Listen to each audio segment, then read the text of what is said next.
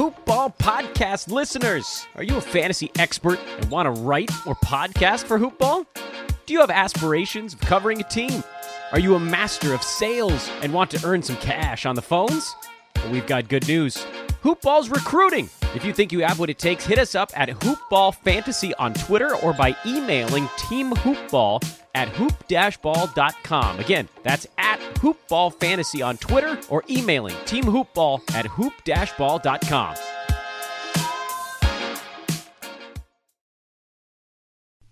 The following is a Hoopball presentation.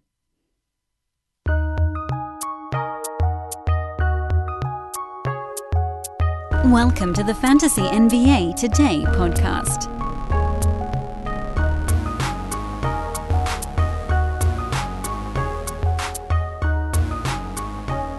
And a good Tuesday, everybody. Welcome to Fantasy NBA Today. I am your host, Dan Besbris, and we are back to the usual grind today. We have an Eastern, way east, Atlantic, all the way east. I don't know. What's the right way to phrase that? When I think of the Eastern Conference, I think East. And so the Atlantic Division kind of I mean, I guess you could say the Southeast as well. Anyway, we're into the Atlantic Division now. That's the the much shorter iteration of it. We are finally embarking upon our final five teams here in what I can only refer to as a wildly extended post mortem season because, damn it, we got anything else going on. Uh, podcast listenership has pretty much stabilized here during this weird coronavirus downtime. I'm hoping that we get some positive news here in the not too distant future, and maybe we can get things kick kicking on the pod. But in the meantime, we're just going to keep learning from a season gone by. We're going to be analyzing and getting ready for the future. And we're going to be digging into the daily news, which did have some stuff in it first thing this morning. It's May 26th, which means we are uh, closing in on June 1st, which was roughly the day that we were told last week that the NBA would probably be making a decision, or somewhere in that first week of June neighborhood. We're officially under a week away from that my 37th birthday. That's right, coming up right around the corner.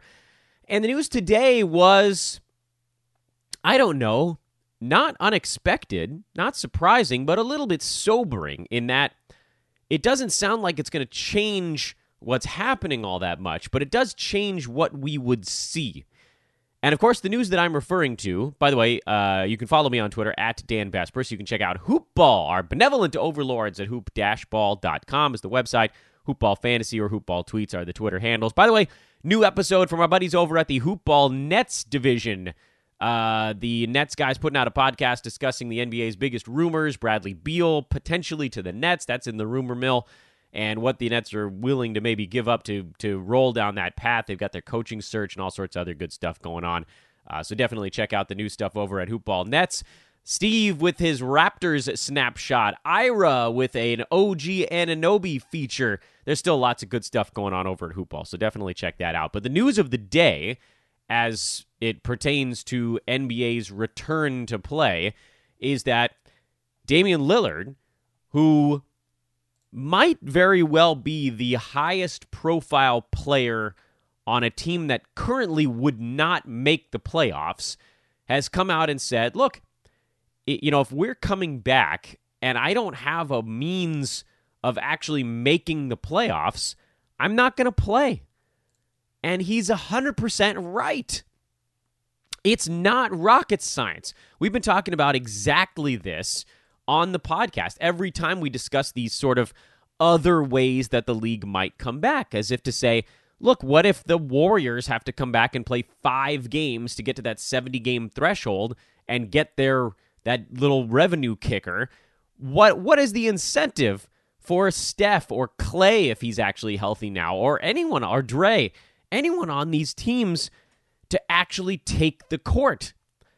I thought you might see these guys just play, you know, four minutes in the first quarter, maybe four in the second quarter, and aim for something like 16 minutes a ball game, which is, for all intents and purposes, zero right? Like if you're playing fantasy, you're probably not playing somebody who's only going 16 minutes. I mean, if they're Steph, you might, but in general, that's not worthwhile. You can tell the team would not be trying at that point. They haven't been for a long time. And so now not only are you getting this phenomenon with teams that are way down and buried at the bottom, because even if they came back and played 17 games, those teams aren't making the playoffs. At least with 17 games, there's sort of this, oh, you know, we can get into a groove. It's tough, I think, for a superstar, a healthy superstar, to watch his team play 17 games because then it's basically just like the stretch run of a normal season, right? Like you're you're playing down the stretch. They're probably going to play, I don't know, two out of every three games at first, and then maybe one out of every two, and then they might t- play one a week or something like that as you get into the silly season. But if you lop that off and go straight to just a five game tune up, and for the Blazers, it would actually only be four games because they're already at 66. If you're going to a four game tune up for a team that's three and a half games out of a playoff spot, it ain't happening. If they lose one, or Memphis wins one, it's over. It's over, man. And the Grizz have five games left. They're they're four up in the loss column. Same deal uh, for New Orleans, although they I think have six games left to play. Same with the Sacramento Kings. Blah blah blah. Whatever. Semantics at this point. Spurs also. Uh, geez, I think the Spurs have seven games left. They were one of the.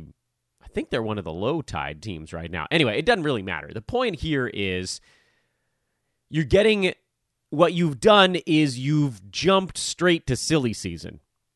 If there were anywhere from 15 to 17 games left, 14 to 17 games left for everyone in the NBA right now, I think Dallas actually only has 13 games left. So 13 to 17 is the range at the moment. Okay, when there are 13 to 17 games left, which is what we were dealing with, there's five weeks left in the regular season. Most teams are not going into silly season mode with five weeks left. You tend to see that happen the final two to three weeks. And for really, really bad teams, it extends all the way out towards the All Star break. But for most of the semi bad teams, the ones that maybe had a sniffing distance from the eighth playoff spot, those that were four, five, six games out with 17 to go, they're not going to give up because mathematically they weren't eliminated if you basically just fast forward to the point where they get mathematically eliminated, they become part of the silly season. This is th- that's why this has always been kind of a uh, a harebrained and cockamamie plan to get to that 70 game threshold. No one's going to give a crap. There's like I mean, what did we what did we discuss either I think it was late last week. What did we discuss? It's like the the Heat, the Pacers, the Sixers, the Nets and the Magic. Five teams in the Eastern Conference that might care about those five games. And in the Western Conference, you've got maybe the Clippers, Nuggets, Jazz, Thunder, Rockets, maybe the Mavericks. 11 out of 30 teams might, I'm not saying will care, I'm saying might care about those six, those, you know, three to seven games that might get played. Might. 11 out of 30 teams. That's a bad ratio. That means 19 of your 30 teams are not going to be playing to win. They're going to be playing to play. They're going to be playing to get to that financial kicker, that threshold. So for Damian Lillard to come out and say, look, if we're playing four games in a weird playoff tune up that we ain't making, I'm not going to play. He was coming back from a groin thing right before the league crumped out. Not that you could put any of this on uh, injury stuff, but I, I, do think that it's fair to say there, there's kind of no reason for these uh, franchise altering players to risk themselves uh, in the same way that they wouldn't be if there were four games left in the entire regular season and they were four games out of a playoff spot. He wouldn't be going full bore like that. He might go full bore for one of those four games until he's officially mathematically eliminated. But in that particular instance, he'd have already been loosened up from a season gone by. You're talking about a guy coming in out of this this made up training camp, which I like. I like the idea of tuning everybody up and trying to get them up to speed. But it's going to be a shortened training camp, and then that first game of the year, uh, basically, is what this is. That first game of the last four games. You think most of these guys are going to be going 30, 35 minutes a game? No way. They're going to use it as kind of an extended training camp. The same way baseball has extended spring. Guys that are a little bit dinged up, they stay in Arizona before reporting to whatever team they might be playing for on any given season. You know, so uh, it makes a lot of sense. it makes a lot of sense. So, what the hell is the NBA going to do about that? Well, we've seen all these other weird little ideas floating around, and, and I'm actually grateful that this is the point we're at where these other ideas are getting the play, and it's not like, will we or won't we? Now it's, what are we going to do when we do? That's seemingly where we're at at this point. But they've talked about having kind of a round robin play in deal, which I think is also a terrible idea because you have to give some credit to the teams that won 45 games during the regular season. You can't just ace them out of the playoffs because they didn't win a weird post fake training camp round robin play in mode. You're hearing maybe they just go straight to the playoffs, which I actually think is probably still the way to go is make these other games exhibitions and then have the playoffs, but I know I would get shot down by both sides of the league because they want their revenue.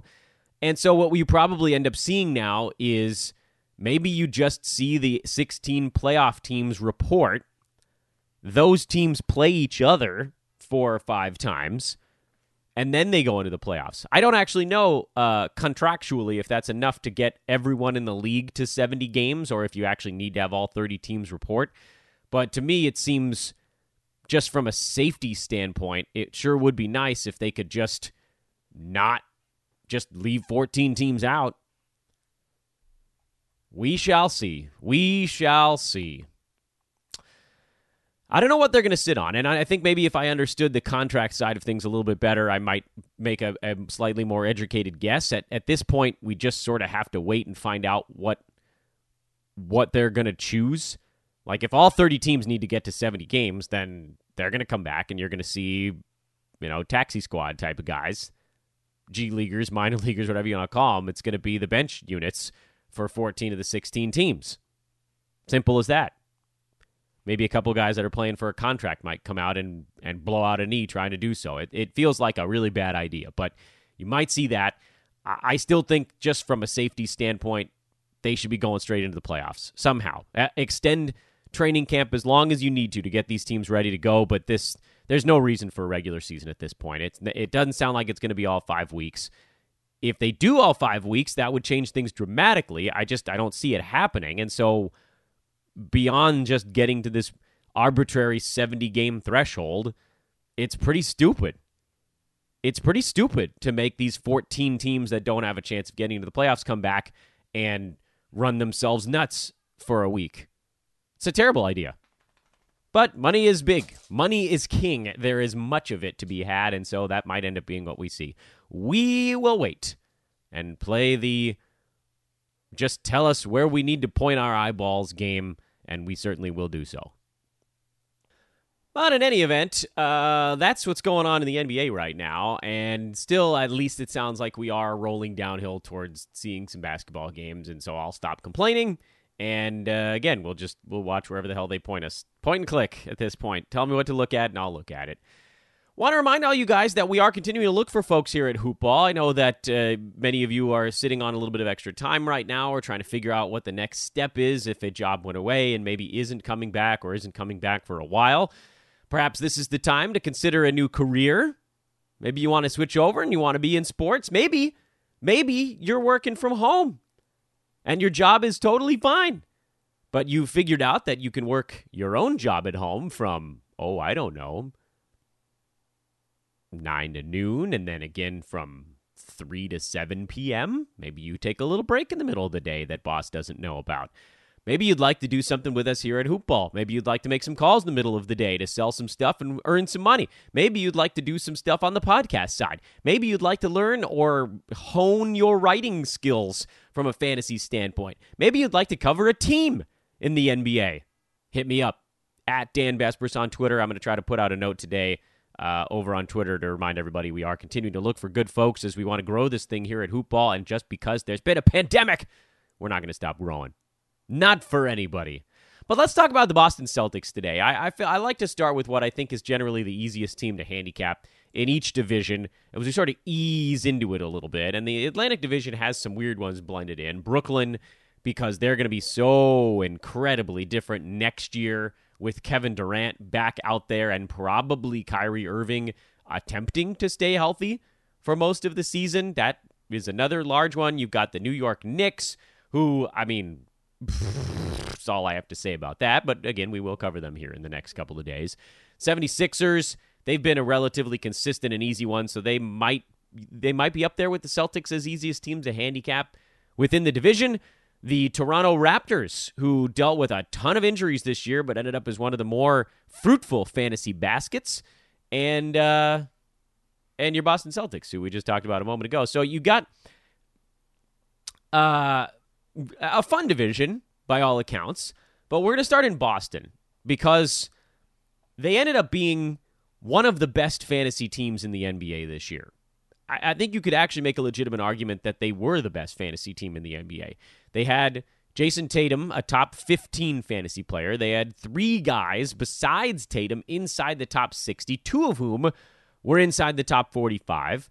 You had a super overachieving Jaylen Brown who managed to squeeze inside the top 70, and then an out of nowhere 24 minute per game center who registered top 80 fantasy numbers in Daniel Theis. The thing that made this team so very simple to handicap was that five guys played 32 minutes or more, basically. Kemba Walker was at what, like 31 minutes and 50 something seconds. So we'll we'll round up for our mathematics purposes here.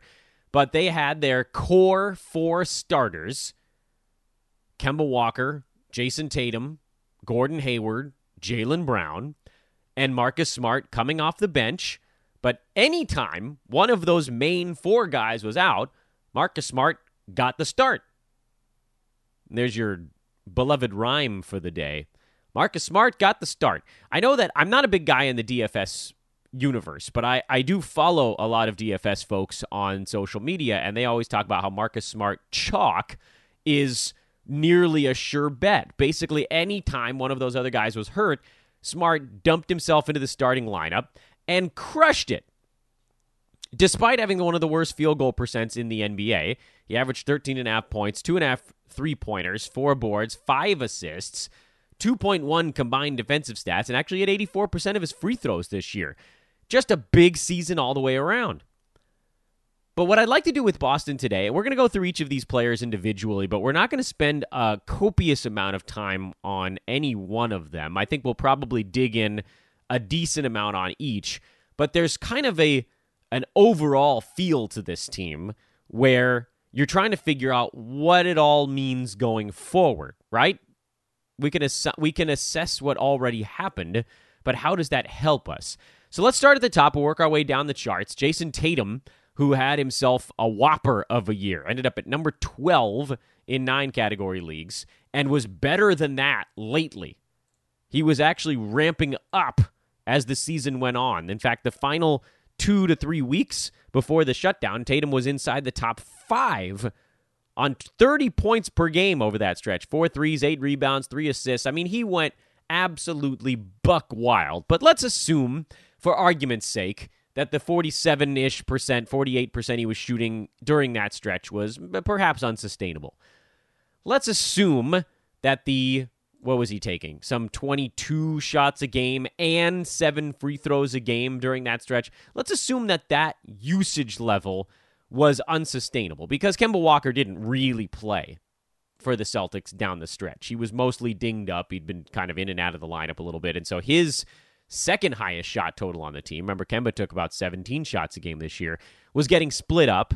And Tatum decided he was going to take three of those 17 shots for himself. And that's a big deal because he was taking 19 shots for the season. If you bump that up by almost 20%, that's a huge jump. On top of the fact that he ended up getting hot and shooting the ball at a higher percentage over that clip, the other stuff stayed largely the same. He just saw increased usage, increased opportunity. And that's kind of been the beauty of the Celtics all season long, aside from some injury stuff because Kemba missed a bunch of time this year, and we'll talk about him being a bit of a disappointment. And Gordon Hayward had uh, one really big injury that derailed what was a crazy hot start. Even Marcus Smart missed a dozen games, and Jaylen Brown missed 10 to 15 games, and Daniel Theis missed his little bumps and bruises, six or seven games over the course of the year. They were banged up. And that's been an issue for the Celtics under Brad Stevens pretty much since he came in there he gets these guys playing so damn hard that they kind of play themselves into injuries. Say what you want. There, there's sort of an eye test thing going on. They play hard. You knew they were going to play extra hard this year because it's sort of the spirit of Marcus Smart is controlling the team now with no Kyrie Irving around. And they played themselves until they got hurt. Then they missed games because they weren't going to play through injury, not when you they knew they were going to be locked into most likely a top 4 seed in the Eastern Conference. And they ain't catching Milwaukee. The only hope I think for the Celtics was could they maybe get to the 2 seed if they played through more injuries during this year and they, and wisely they thought better of it. So Jayson Tatum, 24 points per game, 24 7 and 3, 2.3 combined defensive stats, uh, percentages that were uh, not really helping all that much. Free throw was maybe a hair above what you'd need uh, to be a winning number, but good steals, good blocks, uh, almost three three pointers a game, and just finally and and did now take that big leap forward. He took the big step forward that folks were hoping for last year, but they needed to get Kyrie Irving out of the way, and he needed to ratchet up his aggressiveness. By all accounts, this is his team now. Everybody else that has a big role to play because, I mean, you look at the shot distribution on this ball club, and it is really top heavy. 19 for Tatum, 17 for Walker, 15 for Brown, 13 and a half for Gordon Hayward, 12 for Marcus Smart. You've got your core five guys all taking 12 shots or more. Okay, but where does Jayson Tatum go? Right? That's the game we always play here. Is there a place he can get better? I think the answer is yes, and I think it's field goal percent and or free throw percent. Remember, this season he got off to a painfully slow field goal shooting run on the year. He was shooting like 41% on extremely high volume. Over the final roughly 30 games, meaning basically the second half of his season, he shot closer to 48%. That makes him a top 10 guy if he does that for an entire season. If he's averaging, which he did, by the way, over the final 25 games this year, he averaged basically 27, 7.5, and 3. Two and a half defensive stats, 48% from the field, but a slightly worse 75% at the free throw line. I'm looking at Jayson Tatum and I'm assessing where I think he'll get drafted and what he does next year. And it's hard for me to see much of a step back. His minutes went up by about 10%. And so his blocks went up by, eh, his actually blocks went up by about 20%. Volume went way the hell up, and you can put a lot of that on the Kyrie Irving departure. His free throw percent this year was actually the worst of his young career. All the other stuff you can look at it and you go, okay, this is this is fairly sustainable. He shot the three ball really well, but he's a good three point shooter. He's 40 percenter for his young career now. You could actually see a universe next season where Jayson Tatum does roughly the same stuff in points, steals, blocks, rebounds, assists, field goal, uh, field goal percent, even if you want to leave it around 45. And free throw percent actually goes up from 80 and a half to 83. I really do believe in looking at this team that Jayson Tatum is probably a first round guy next year. Unfortunately, he's probably going to get drafted right around the turn next year.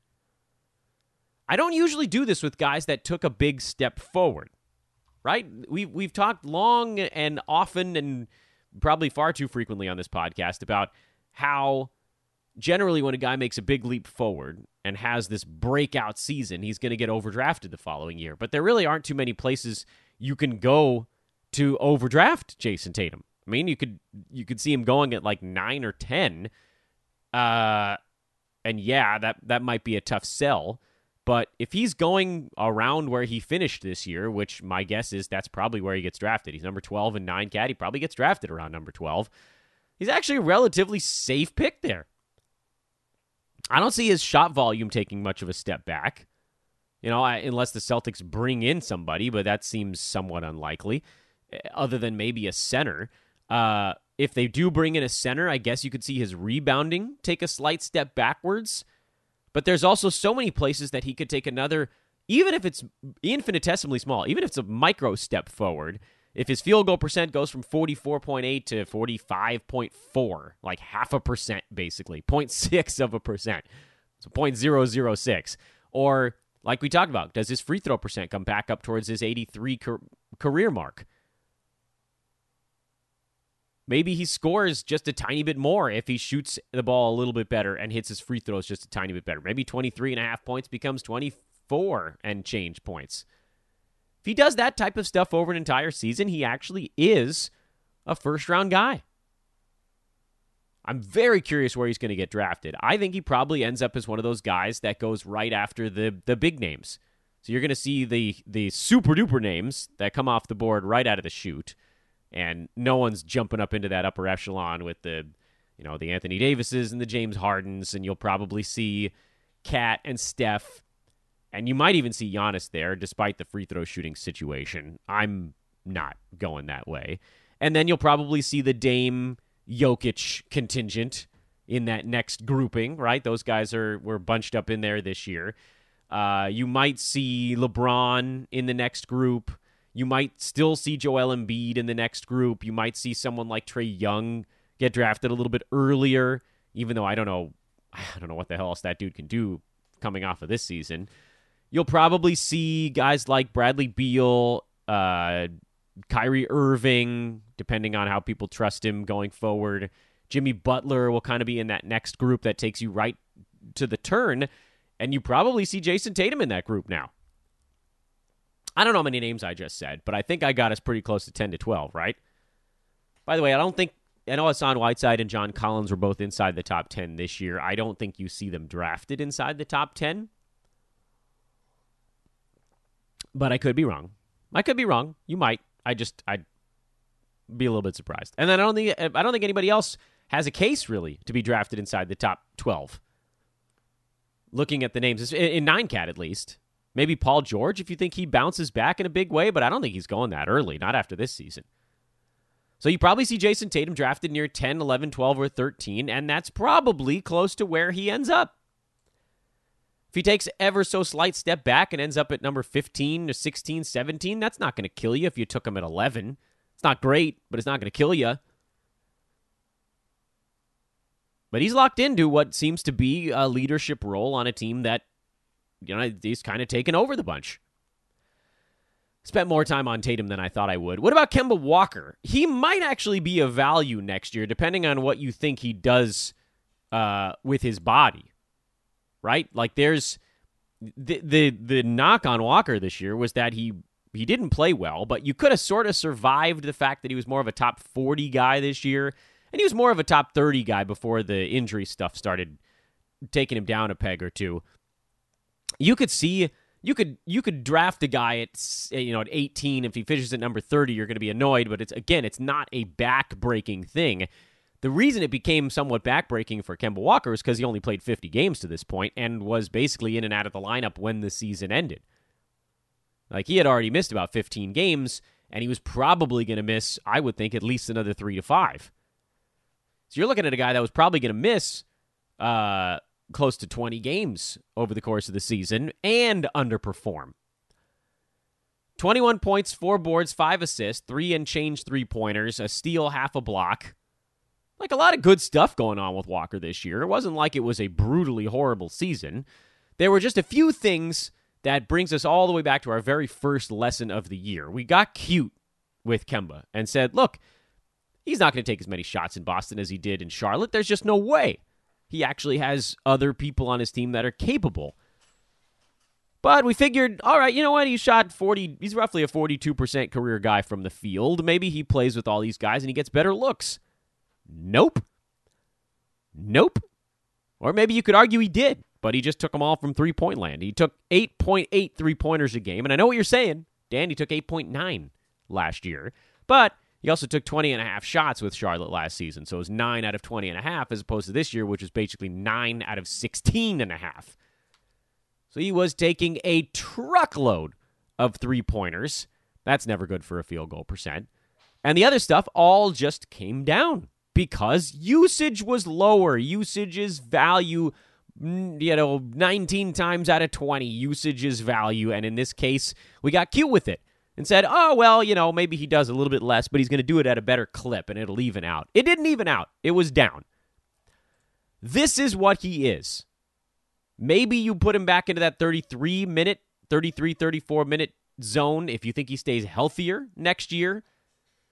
Maybe you put him back towards 17, 17 and a half shots a game if he doesn't have all these nights where they're monitoring his minutes and keeping him in the 23, 26, 29 minute range. Like maybe you push that up to 17 instead of 16 and a half, 17 and a half. But no matter how you slice it, you're looking more at Kemba from three years ago as opposed to Kemba from his final year in Charlotte, where he took 20 and a half shots a game, where it was really a one man Kemba versus the, the, the world. Kemba versus the Space Mutants. Sorry, it's an old Nintendo game joke. Which is not a bad thing. You know, 22 points per game, one steal, three threes, 85% decent volume free throw shooting. That's not bad. Five assists, four rebounds. None of that is bad. It's just not what folks were hoping for coming off of a almost what was almost a first round level season for him the previous year. His last season in Charlotte with the Bob Hornets. with the Horn Cats. So next year, when everybody's irritated with Kemba Walker and he's getting drafted in the late third round, early fourth round, I'm all for it. Take him at 36. Because this is about as bad as it's going to get, most likely. I don't think he's on the decline in any way. He's been in the NBA for about a decade. So, yeah, I mean, he's on, you could argue, kind of on the wrong side of the of peak prime, but he's only 30. He just turned 30. He's still got plenty left in the tank. I think his name is so big that you probably won't get the kind of name the the kind of value on him that you might if he didn't have such a long track record of success. So I wouldn't say like this is going to be an uh, an easy value next year, but I think there's a chance of it. Gordon Hayward, nice season. 17 points, six boards, four assists. Not much defensively, one and a half three pointers, 50% from the field, 85% of the free throw line. Big favorite of mine in roto, roto formats in particular. Because he does a lot of his damage with good percentages. He's a nice positive impact guy in both of those categories. Gordon Hayward is actually not that far away from league average in almost every statistic. Remember, we talked about what a league average guy was, and I was like, oh, here's Will Barton at like 65. He's pretty close to league average and everything. Will Barton at 67 was right around league. I mean, he's so close to league average and everything except for field goal percent.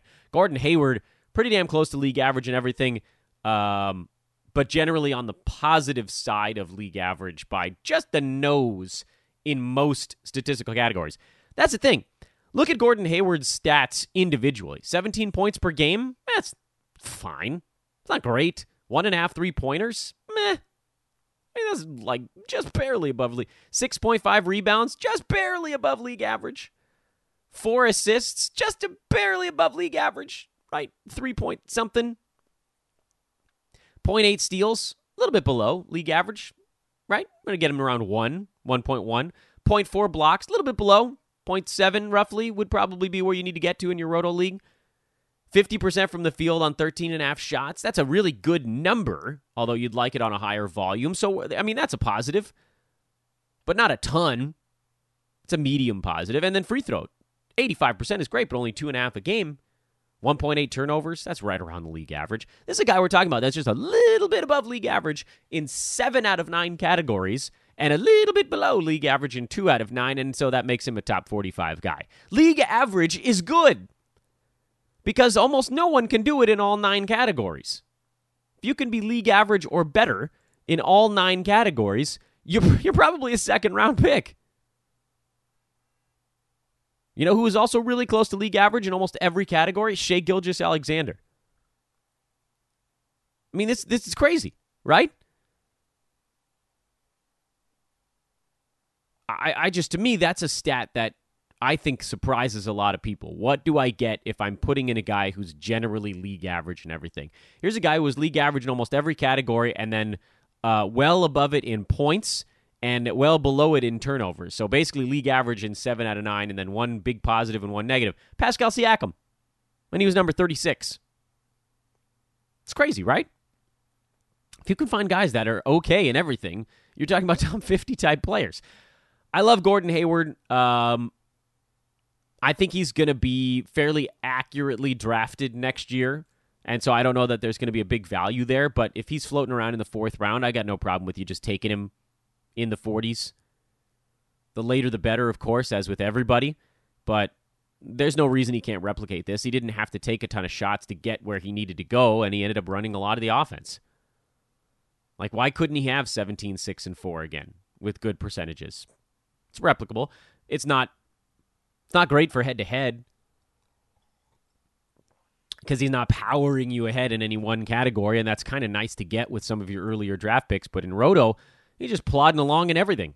Great guy to throw in there if he can stay healthier. And his stuff seemed to be a little bit freak accidenty this season, but you know, it hasn't been a it hasn't been a road without bumps for him. Uh, Marcus Smart coming off the bench and then in fill-in role, you know, you know what you're getting here. I, I, think there's actually a chance he gets underdrafted again next year. He finished at number 57 this season, if this is indeed where everything's done. Uh, big time steals numbers. He's going to hit a bunch of threes and that's that's it. You know, he's he's a little bit specialisty in steals and three pointers, and he was a bit better than league average in assists as well. Uh, well below league average in field goal percent. You just have to sort of make sure you you counterbalance that. I, I just you know he's a guy whose spirit embodies the team at this point, and they love him. Who knows what the future may hold for all of these guys? I don't know what changes might come to the Celtics next year, but I think Marcus Smart's a quick one. Uh, I think he probably falls past 75 in most drafts, and I think at that point you can you can grab him up. He's a roto guy, and he's a quiet. He's a quiet value because he doesn't do anything in a big, big way. Jaylen Brown, I don't know. Uh, this one's a tough one for me to trust because it seemed like all of this stuff was destined to take a tiny step backwards over the course of the year, and then it just kind of never did. Um, it was a great season. There's no question. He upped his field goal attempts by five, raised his shooting percent by two and a half, uh, shot 38% from three point land while increasing the number of those as well. Free throw percent went from 66 to 74. And so everything was just golden. More playing time, more usage. But where do you go from here? What's left? right? I don't know that he can get above those 16 shots a game. I guess you could see his free throw percentage getting a little bit better again if he continues to work on that category. But to me, he feels like a guy who's going to get overdrafted because he scored 20 points a game. Uh, someone's going to take him right around that 65 70 mark where he finished this year. And to me, this was kind of a best case scenario. With all the percentages going so far up, it feels difficult in my mind to see those going up again staying put feels kind of like the optimal. But we'll see. We'll see. I mean, maybe he was maybe he did so little else and maybe the the field goal percent being one of the big impact parts to his game, maybe that will keep his value depressed. I just I, I'm not seeing it. And then the Celtics ended up loving Daniel Theis. We heard we heard time and again about the Time Lord being the guy out there, and he just wasn't the guy. And I thought, personally, I thought Enes Kanter would see a bigger role, but he sort of was in and out of the lineup at times. There were stretches where he was functional, and we, and you know, the note with Kanter is, look, if he can get to 24 minutes, he's a fantasy value. Played 17 and a half minutes, didn't get there. And you're like, Dan, he's at 176. He's not close to being a fantasy value. Yeah, but the difference between 17 and a half minutes and 24 minutes is actually a pretty big deal. I mean, you're talking about a third, basically, a little bit more than that, an extra 33% on everything he does. So eight points becomes more like 11, roughly. Eight rebounds becomes more like 11. 11 and 11 with, you know, half a steal and 0.9 blocks on a good field goal percent. Now you're talking about high volume, or not high volume, but high field goal percent, eight shots a game. Yeah, that's a top 100 guy. But in 18 minutes, it's not. Simple as that. He just needs to be out there longer. I don't know what the Celtics are planning on doing going forward. Actually, this this this to me is kind of an interesting spot because for for ages now we've heard that they they want to fix their center position. For ages, for multiple seasons, oh they they're working on a center deal. Well, Daniel Theis has a team option next year at $5 million. I'm inclined to believe they will take it because he ended up being a really good value. He did sort of all the things that they wanted him to do putbacks, running, good defense, really good defense, actually. His only issue was foul trouble. If you wipe that out, Daniel Theis would have had himself a monster of a year. And if you talk about Daniel Theis lately, remember, he got off to a slowish start. That's not entirely true. I think he had a couple really good games, and then he got himself hurt, and so so things kind of took a back seat. And then Kanter played more, and he was sort of in a timeshare with him. And we found out, look, the reason this is happening is because Theis was playing hurt, and they just couldn't give him the minutes that they wanted to. Well, final 25 games this year, Theis was playing 27 minutes instead of 24, and he was number 54 in nine category leagues. He was stellar. He was quietly one of the best pickups in all of fantasy. He gets no love because he doesn't score.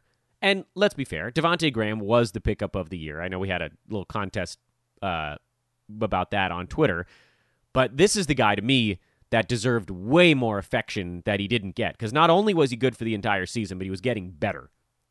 His minutes were trending up. The Celtics had leaned into him as the guy. In fact, the last three weeks before the shutdown, he was playing 28 minutes a game and he was number 45. There is no way in hell this dude is getting drafted inside the top 50. No way in hell. If the Celtics don't make any moves in their front court, I am hoping to end up with all kinds of Daniel Theises next year. Because he only needs seven, eight shots to do his damage.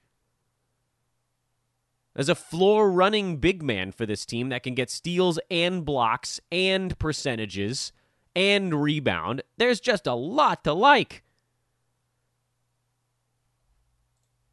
For the full season, again, 24 minutes a game, he was number 78. I'd take him I'd take him inside the top 80. If they don't make any changes at center, he's grabbed that role by the horns. There is the downside of, oh, well, what if the Time Lord makes this giant step forward and you end up having to share a bunch of time with him? Or like what if Tacko Fall becomes a thing? you know, this is more of an I'll believe it when I see it kind of deal. Daniel Theis made this giant leap forward, and they loved it. If Boston doesn't make many changes, if their front court remains largely unchanged and Daniel Theis continues to just be quietly good and largely under the radar, especially if they're in the playoffs, and please don't make a giant name for yourself, Dan. Please. Please stay quietly effective for our roto our roto teams. Please, please, we beg of you, just be quietly good. This he could be a massive value again next year. I, re- I truly believe that. I, I don't think that there's any kind of breakout thing happening here. He's just this beautiful complementary piece to five guards and wings, and no one big enough to rebound besides him. They need him out there. I mean, they need one bigger guy, and they need one that's disciplined in some way. What's the lesson to be learned about the Celtics? Well, the, the, Celtics fell right into the situation we expected, which was, you know, when we put out the the over wager for them this year, they're at 43 and 21 when the season was suspended, and you know none of those bets are going to pay out, which is an enormous pain in the butt because we were on our on pace to win well over 50% of those things again. But uh, Boston over was one of my favorite wagers of the year. The number was 45 or 48 and a half. So they had 16, excuse me, they had 18 games to go, and they only needed to win six of them. That was almost a guarantee. They were going over. It was maybe my favorite over bet of the year, largely because I thought there was an addition by subtraction thing going on here. Their number was going to be lower because Kyrie and Al Horford left, uh, but they brought in Kemba Walker, who was sort of a better team fit. And then I also figured this was going to be one of those prove it years, like two seasons back with Boston, when it was like the, okay, this is still, we're going to play crazy hard until we die. We're just going to play until we die. And that was their spirit again this season. Next year, there might not be quite that same fire, but these are situations to look for. Who's going to have that fire? There's probably going to be fantasy value on teams like that. There's definitely going to be season win total betting attack points on teams like that. Uh, and then you roll right into it. The other thing is usage is value. Don't be an idiot, Dan. And don't try to convince other people when you're already being an idiot. that someone like Kemba Walker is going to get enough to do when he goes from a team with no one else to a team with three or four other options. It's just not going to be the same.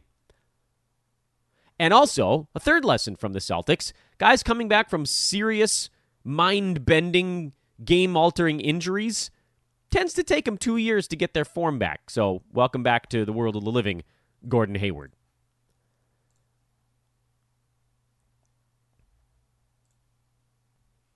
And that's our show for today. Fun one. Boston was a real interesting team.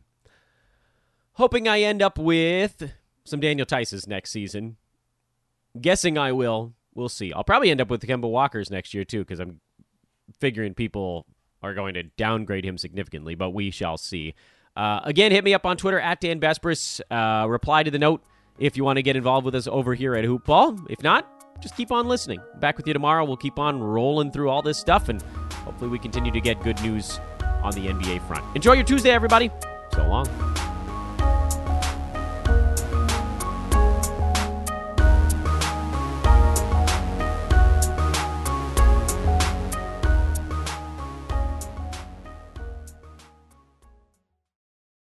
This has been a Hoopball presentation.